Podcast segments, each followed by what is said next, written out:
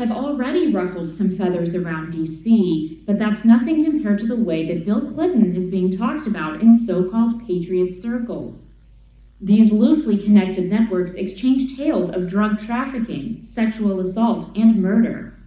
Some of the loudest voices suggest Clinton's a sort of Pied Piper heralding the takeover of the United States by a mysterious cabal. Our guest tonight, Marvell James Fletcher, is one of these anti Clinton patriots and the author of The Red Horse and the Sword, a book that is wildly popular among these groups. Thank you for being here, Mr. Fletcher. This is from Fletcher's first ever television appearance.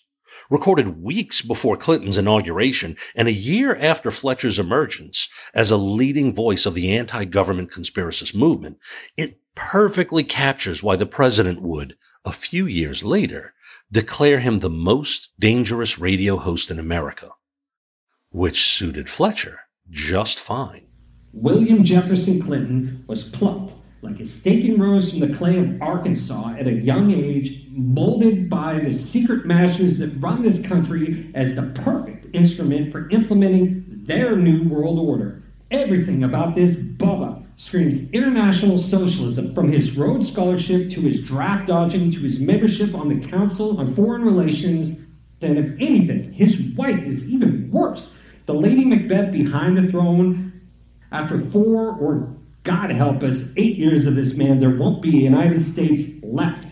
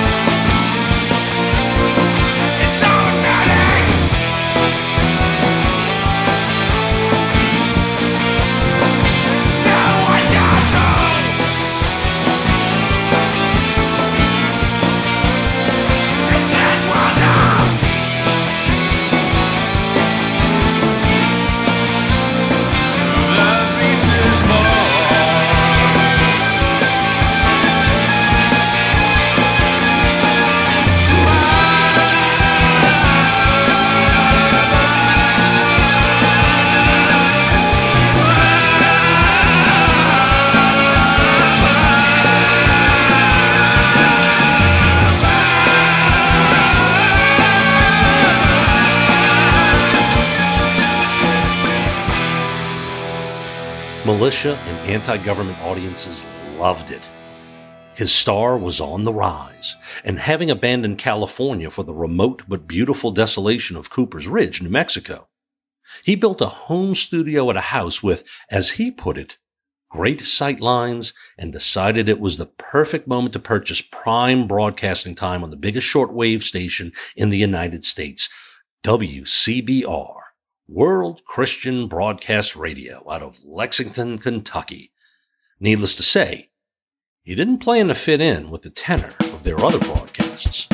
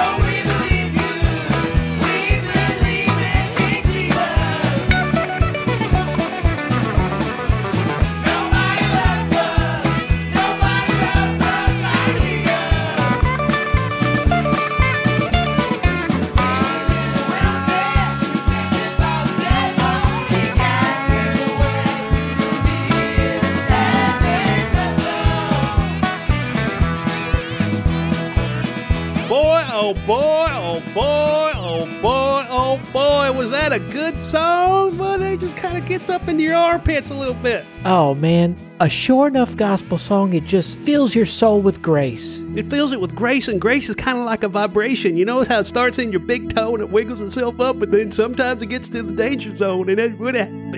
Oh, I just can't even handle myself. I just, we need some money. We need some money. Hey, is Grace working today? She's our sound engineer. Grace? Grace. I don't see her in the control room. Wait, wait, we running a little hot? Is that what you're trying to say to me? Grace Well, is running us a yeah. little bit. Uh, we need, we need to, we need to turn up a squelch. Every time that band plays those those major chords, Grace just gets hot. Well, she does get hot. So does the soundboard. Maybe it's because she's sitting on it. But here's the thing I, I like the major chords. I like the minor chords sometimes because they make me sad. When it changes from major to minor, it just makes those tubes just get all glowy, warm, and glowy. do- Can we get down to business now? I mean, Okay. Can we get down to worshiping the Lord here? We need to spread. We're, we're spreading the vibrations and we're spreading the love all over the place. And it spreads to your body. It spreads to your wallet. Now, They- we- This is a very expensive endeavor here, bringing the message of the Lord to everybody within our listening radius. Now, any of you, any of you listeners out in Texarkana, you know, when you're on Hill Shackle Road, you can see we're almost finished with the addition onto the inner sanctum. Oh, it's going to be beautiful. But Jesus needs a new pair of shoes. Jesus needs a new pair of shoes, and we need a new sauna. Any of you gamblers out there have any good advice on a horse? You can gamble for Jesus. The, the Catholics do it.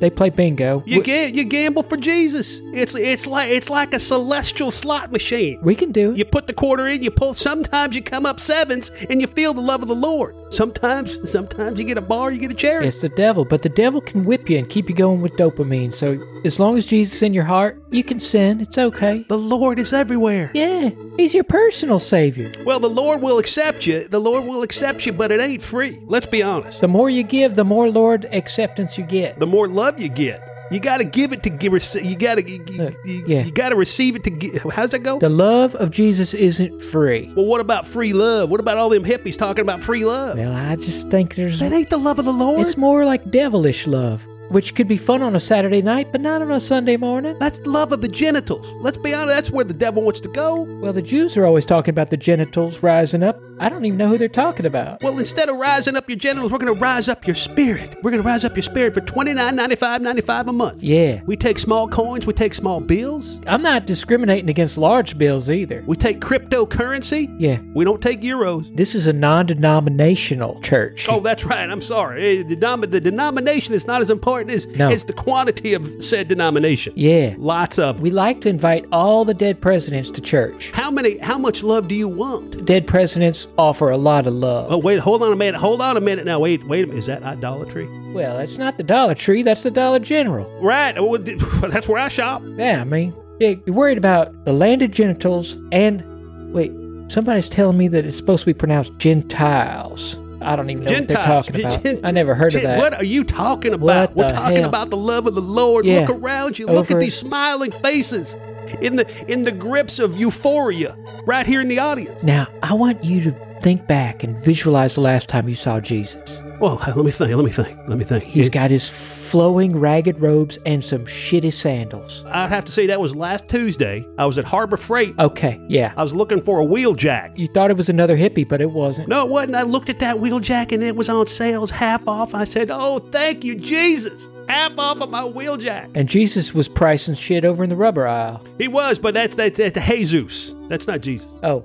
So when I look at Jesus in his sandals and his flowing robes and, and, he, and his beard and his hair, he needs a haircut. All these things take money. They do take money. You can't make a, a sophisticated, beautiful, handsome, well presented Jesus without extra money. That's right. Like, send us denomination so we can clean up Jesus just a little bit, get him a little tighter, because otherwise he kind of looks like a hippie. Have you noticed that? Yeah, it's it's just weird. They just took that look and they befouled and besmirched it. I do abhor a deep besmirchment of our Lord and Savior. Yeah, so what I'm thinking is we're going to go down to, to Fleischman's and get him some new wingtip shoes, Now that's what I'm talking about. a nice suit down at Berkmeyer's on Main Street, and we're going to dress Jesus. We're going to get him a haircut, a shave, and a haircut. Well, we can't do any of this until we spread the word of the Lord with these shortwave radio signals. Yeah. Get this out to the people. We need you to understand what we're trying to accomplish here. The music of the Lord is what drives us. It, it invades our body. We, we, we need to we need more money is what I'm trying to say. Yeah. Hey, there's only so much we can do with our voices. We need to let the vibrations of the strings and the instruments do the, the teaching of the Lord. Let's hand this back to Velvet Jesus and the Living Biscuits. Hallelujah. Grace, turn that back. Turn that up to an 11. We got some real music about to play. Hallelujah. Here we go.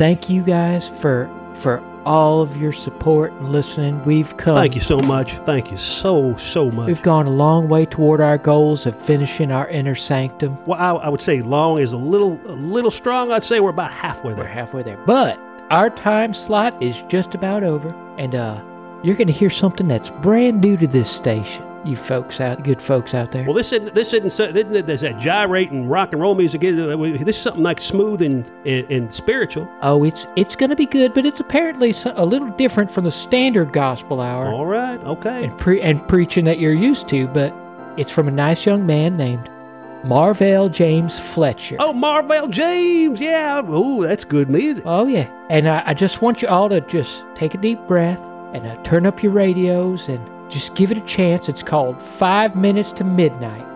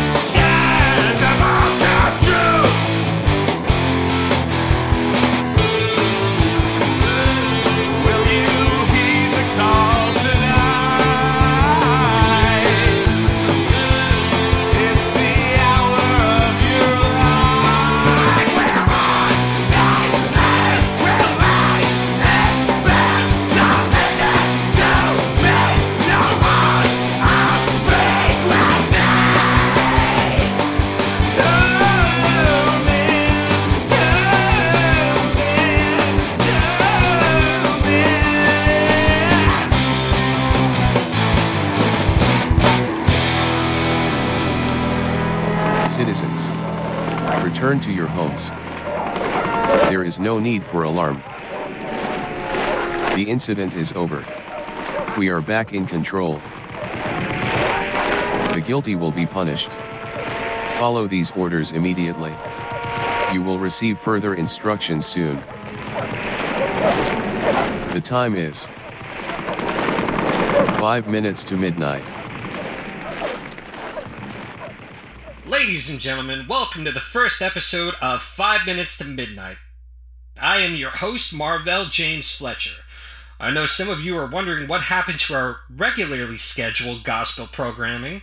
Well, what happened is that, thanks to the support of a group of engaged patriotic citizens, I'm launching a new sort of broadcast.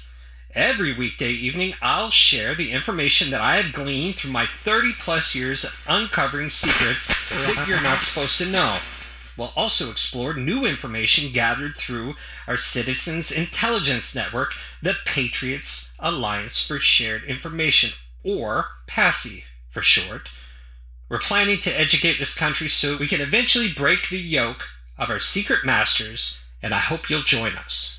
The reactions to Fletcher's show were instantly, strongly positive, though few Americans could operate or even owned a shortwave radio, which was the only way to hear five minutes. It's safe to say that tens of thousands of people were listening nightly at the height of the show's popularity, and that that group included many extremely dedicated and active movers and shakers in the anti-government patriot movement. And enough money kept flowing to allow Fletcher to keep buying prime airtime on a powerful transmitter and to get his message out to anyone who was willing to listen. In these early days, the main thing that set Fletcher apart from his many loud, bloviating right-wing talk radio contemporaries was how unorthodox he was on a variety of social topics, including race, homosexuality, and abortion. I consider myself a follower of the teachings of Jesus Christ. That is, the actual words of Jesus of Nazareth, the red letter text of the New Testament. I believe those are the most profound moral teachings that any human being has ever uttered. I don't care what you believe in or if you don't believe at all. So, what am I against? I'm against the control of the many by the few based on their occult knowledge and connections. I'm against the tendency of so many Americans to accept what they are told instead of doing their own research. I'm also strongly against the tendency to ostracize some of our fellow citizens based on their race, their religion, their sexual preferences. I believe that we need all of the patriotic Americans we can to mount the struggle, no matter what they look like, who they worship, or who they love. I wish I could unequivocally say that Fletcher was an anti-racist, pro-Semitic, welcoming voice, unique among the AM and shortwave radio crowd. But of course, the picture is more complicated than that. But one thing you can certainly say about him, the man could surprise you, as he did with his surprisingly nuanced take on the post-Rodney King beating LA riots. I don't have to tell you that today, May 6, 1992, one of our great cities is in the grip of a nightmare. On our TV screens, we've seen masses of our fellow citizens looting, burning whole blocks of their own neighborhoods to the ground. I know many of you see only animals who use an opportunity to rob and rape and murder in the ashes of their violence. But think what Rodney King said is like to be black person in America. Said it's like being in hell. Would you argue with this man who, defenseless, was beaten 56 times in 80 seconds by police, who were then found innocent? Innocent, though they were caught on camera. Imagine how many times has this story played out where there were no cameras, there was no public outcry, yet even with film, the charges were dismissed. How did we come to this?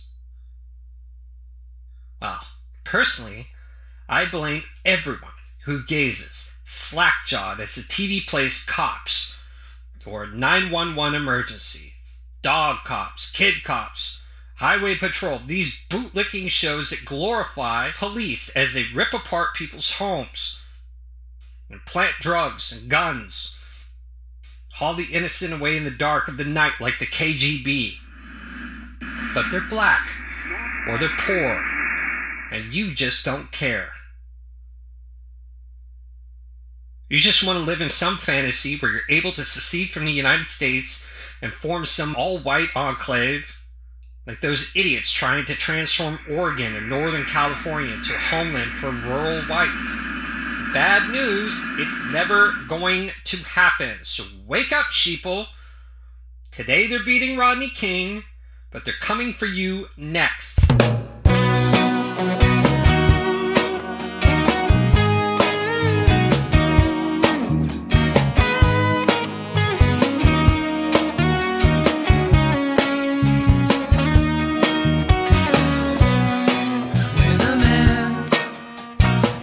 Is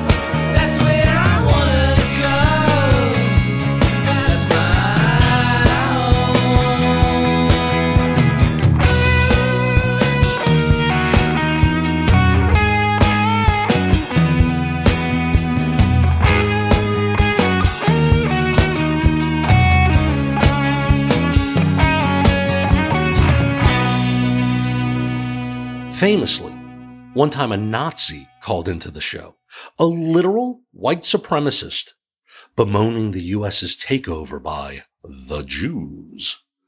He had the usual complaints about white kids listening to rap, about race mixing, the whole standard line.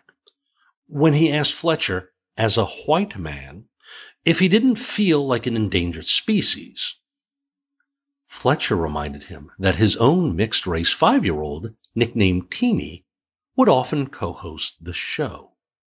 Was this little girl and her mixed blood a threat? It was remarkable. He actually made this neo Nazi reconsider his whole worldview.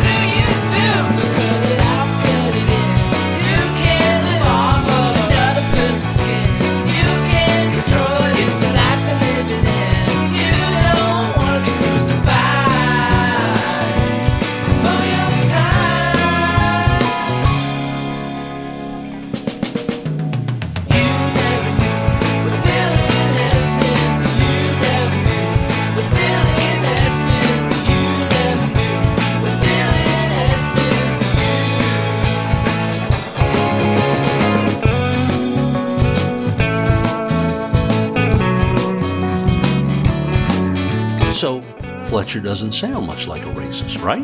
But then again, he went and printed the entirety of the Protocols of the Elders of Zion, the worst, most blood soaked anti Semitic forgery in history, in his book, and then has the nerve to act confused when people get upset. Anti Semite. That's what they're calling me, ladies and gentlemen, because I included reference material in a book. Because I had the nerve to think that my readers could look past the shallow trappings of Jew hatred that had been painted over a simple truth to understand what I really wanted them to notice. That the underlying conspiracy was true, but that it wasn't about the Jews. It was about the secret masters, the illuminated ones. Only a fool would blame a particular religion. But tell that to the B'nai B'rith. Tell that to the Anti Defamation League.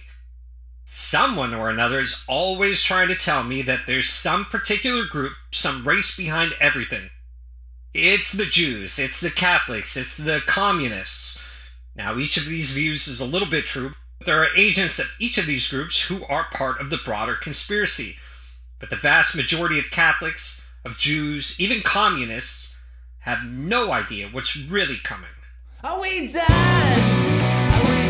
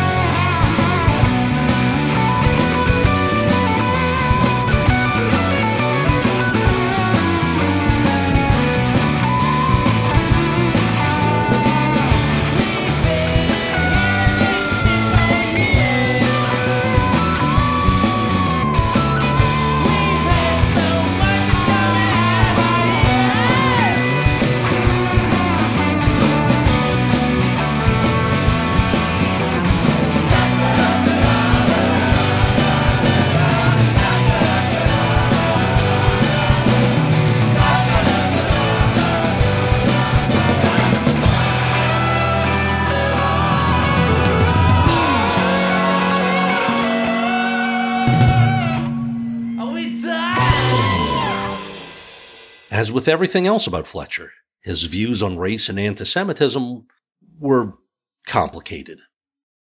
All we can say for sure is that he wasn't anti Semitic or racist enough for the more reactionary, fascism friendly elements of the Patriot movement, and they hated him for it. But That wasn't the only thing that made him unique. There was also his incredible dedication to research, as he defined it, and to the way he could build a narrative. And of course, the apex of this was his 50 plus episode series, Babylon is Falling.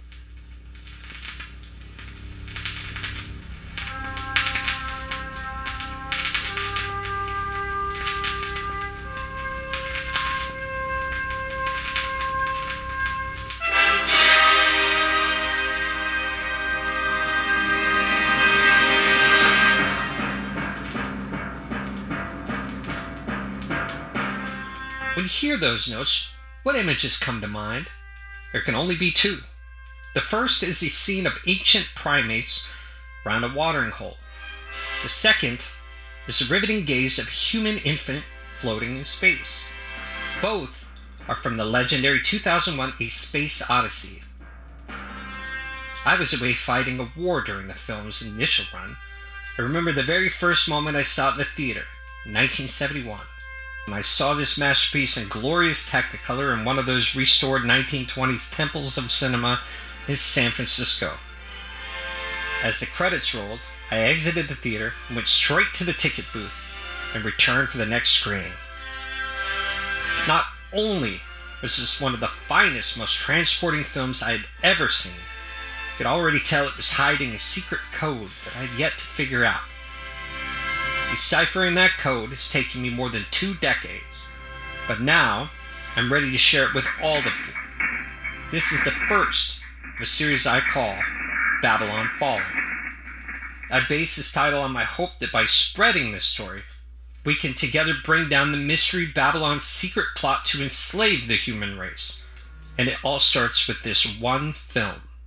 This series was where Fletcher's movie obsession fully dovetailed with his other obsessions. His full episode explicating the plot of 2001 was a remarkable feat of imagination. There's no doubt that in another world, Fletcher could have been one of our greatest film critics. Of course, the conclusions he drew were a little idiosyncratic. You'll remember the film's plot starting with the ancient proto-human apes that encounter an alien obelisk and then learn to use bones as weapons. And then we cut to a scene with a spaceship investigating another alien obelisk near Jupiter. The ship's computer, it goes rogue, killing all of the crew but one. That survivor, Dave Bowman, shuts down the HAL 9000 and then ventures inside a giant alien obelisk he discovered. He rapidly ages, then is reborn as a floating human fetus the size of planet Earth. It's trippy, but the important thing is what Fletcher had to say about it. The first sequence tells the story of the unnamed first hominid who became the priest of the secret sect that would rule all civilizations from behind the scenes. The monolith, the gift of Lucifer, the Lightbringer, shares knowledge that lets him elevate his people, embracing technology to build the first tool a weaponized animal bone. We then cut to the space age, where a mission of discovery falls victim to the machinations of a far more advanced technology, the HAL, H-A-L computer, an obvious stand-in for IBM, deployers of the most powerful cutting-edge computers available when the film was made. Only one man survives this battle with the computer, and then goes on to be reborn as the new man. In both cases, the ape man and the astronaut, only one man of the many is chosen to be illuminated. This is the message the Illuminati was sending through this film. They are the illuminated. We, who are not worthy to advance, will be their slaves. There's no doubt that Stanley Kubrick was part of this secret group and that he got his marching orders from someone powerful and knowledgeable about the millennia long goals of this cult. It's as if the ghost of Adam Weishaupt, founder of the Bavarian Illuminati, was whispering script notes into his ear. Mr. Kubrick, we're going to need you on the set in Ten. Okay, okay, I'll be there in a few minutes. At last, after hundreds of years, I live again. Oh, and you must be Stanley Kubrick. I love your work. My God, what's happening? Don't worry, Stanley. The society still thinks you're the man for the job. But because there's a lot riding on this film, they have returned me from the dead to make sure you've got all the details. Just right. What are you talking about? Have you seen my other movies? I'm a legendarily maniacal perfectionist. You think I'm gonna drop the ball here? I don't need any hand holding. The Secret Masters will get their message movie. Of course, you don't need hand holding, but it's not me you have to convince. It's those guys. So let's drop that latest draft into the typewriter and make a few tweaks.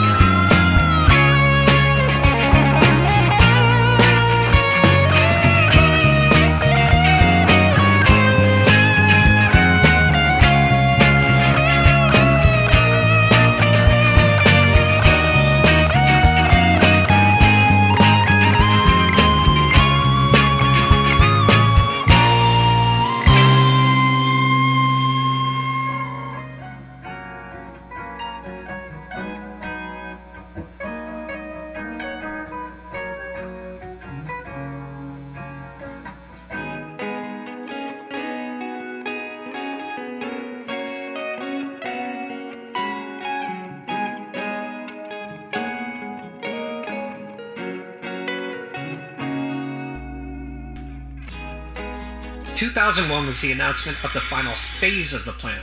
But what was the plan? Answering that, as it turns out, is going to take a while. Over the coming weeks, however long it takes, I'm going to tell you the story of how the mystery schools, the secret Babylon that we are going to bring down, uh, how they came about, what beliefs and legends they are based on, what, where they get their power, and how they connect to every secret society you have ever heard of.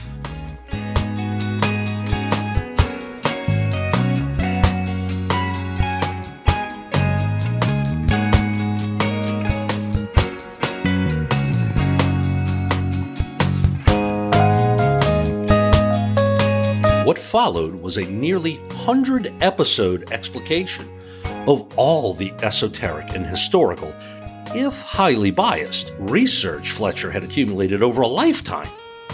He explained how the secret societies that have ruled the world for thousands of years emerged from sun worship, created or manipulated the creation of Christianity and the other major world religions, though they have no faith of their own. They instead use language as images we all recognize God, Jesus, the Virgin Mary to control others and communicate with the illuminated. Later, these mystery schools, according to Fletcher, created other secret societies, from the Knights Templar to the Freemasons. And their greatest secret is that all of these societies are just fronts for the same overarching, all controlling elite. It was incredibly long and often meandered, but you still had to sit in awe of the man's comprehension of the topic, even if the sources he used were mostly questionable, fringe, or outright fraudulent. I mean, there was an entire episode where he simply read out the titles of the books he used to research the series. For an hour.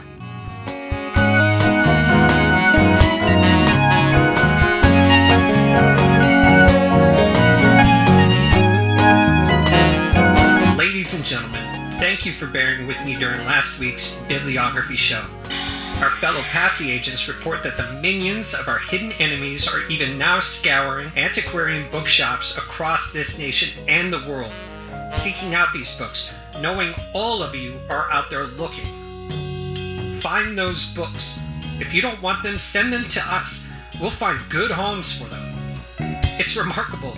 All of this information is freely available, and yet the sheeple just want to watch their wheel of fortune. And many of you who are listening to me now, you're happy to hear about how the ancient mysteries have been carried to the present day by those who wish to rule the world, but you're not going to join the fight against them. You are useless. You're worse than the doubters and the scoffers who think this uh, crazy Jim Fletcher is on his mountain spinning his nonsense to the rubes. But some of you out there, you recognize the value of what we're talking about here, and you intend to use your knowledge to fight back.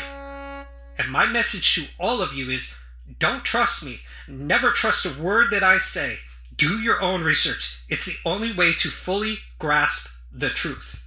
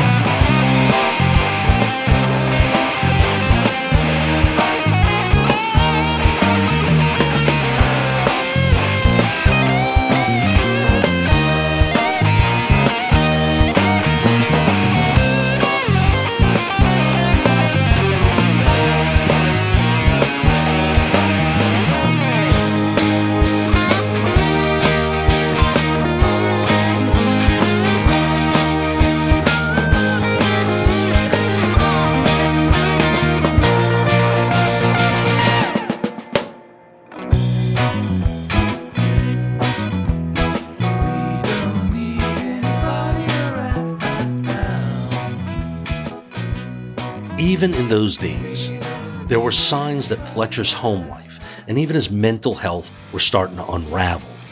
He was making personal appearances at various fringe conferences, gun shows, that kind of thing.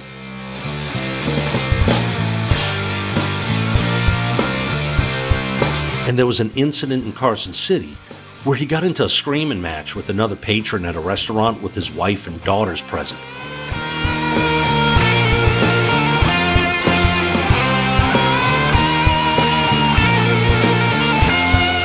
Julie convinced him to go back to the hotel when someone called the cops.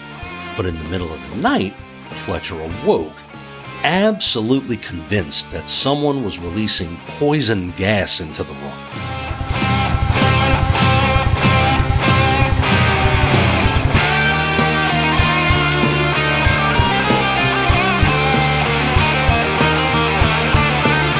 He rushed the whole family out of the room and drove 14 hours through the night to get home. Still, these concerning moments aside, this was definitely the high point of Fletcher's life, both personally and professionally.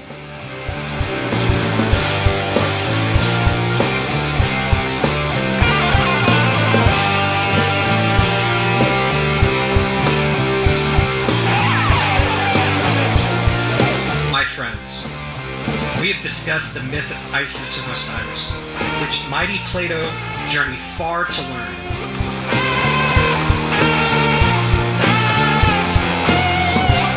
We have read the transcripts of the Great Rosicrucian Conclave, which explicitly ties that group to the Illuminati. It acknowledges they are all in league with the Freemasons to wreck a benevolent global socialist dictatorship of the wise.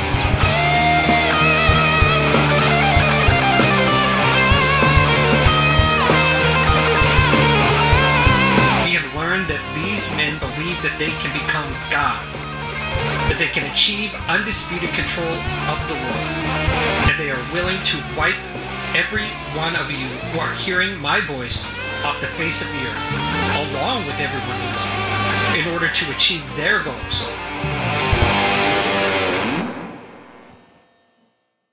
Now, I'm pleased to tell you that our guest for this week's shows will be a member of our Patriots Intelligence Network, who has infiltrated the Freemasons and will be reporting on their secrets live in this very studio. You know, when I started this show, I was pessimistic about the future. But now, as I see a true movement beginning to rise, I'm beginning for the first time in decades to feel real hope for the future. It's a wonderful feeling.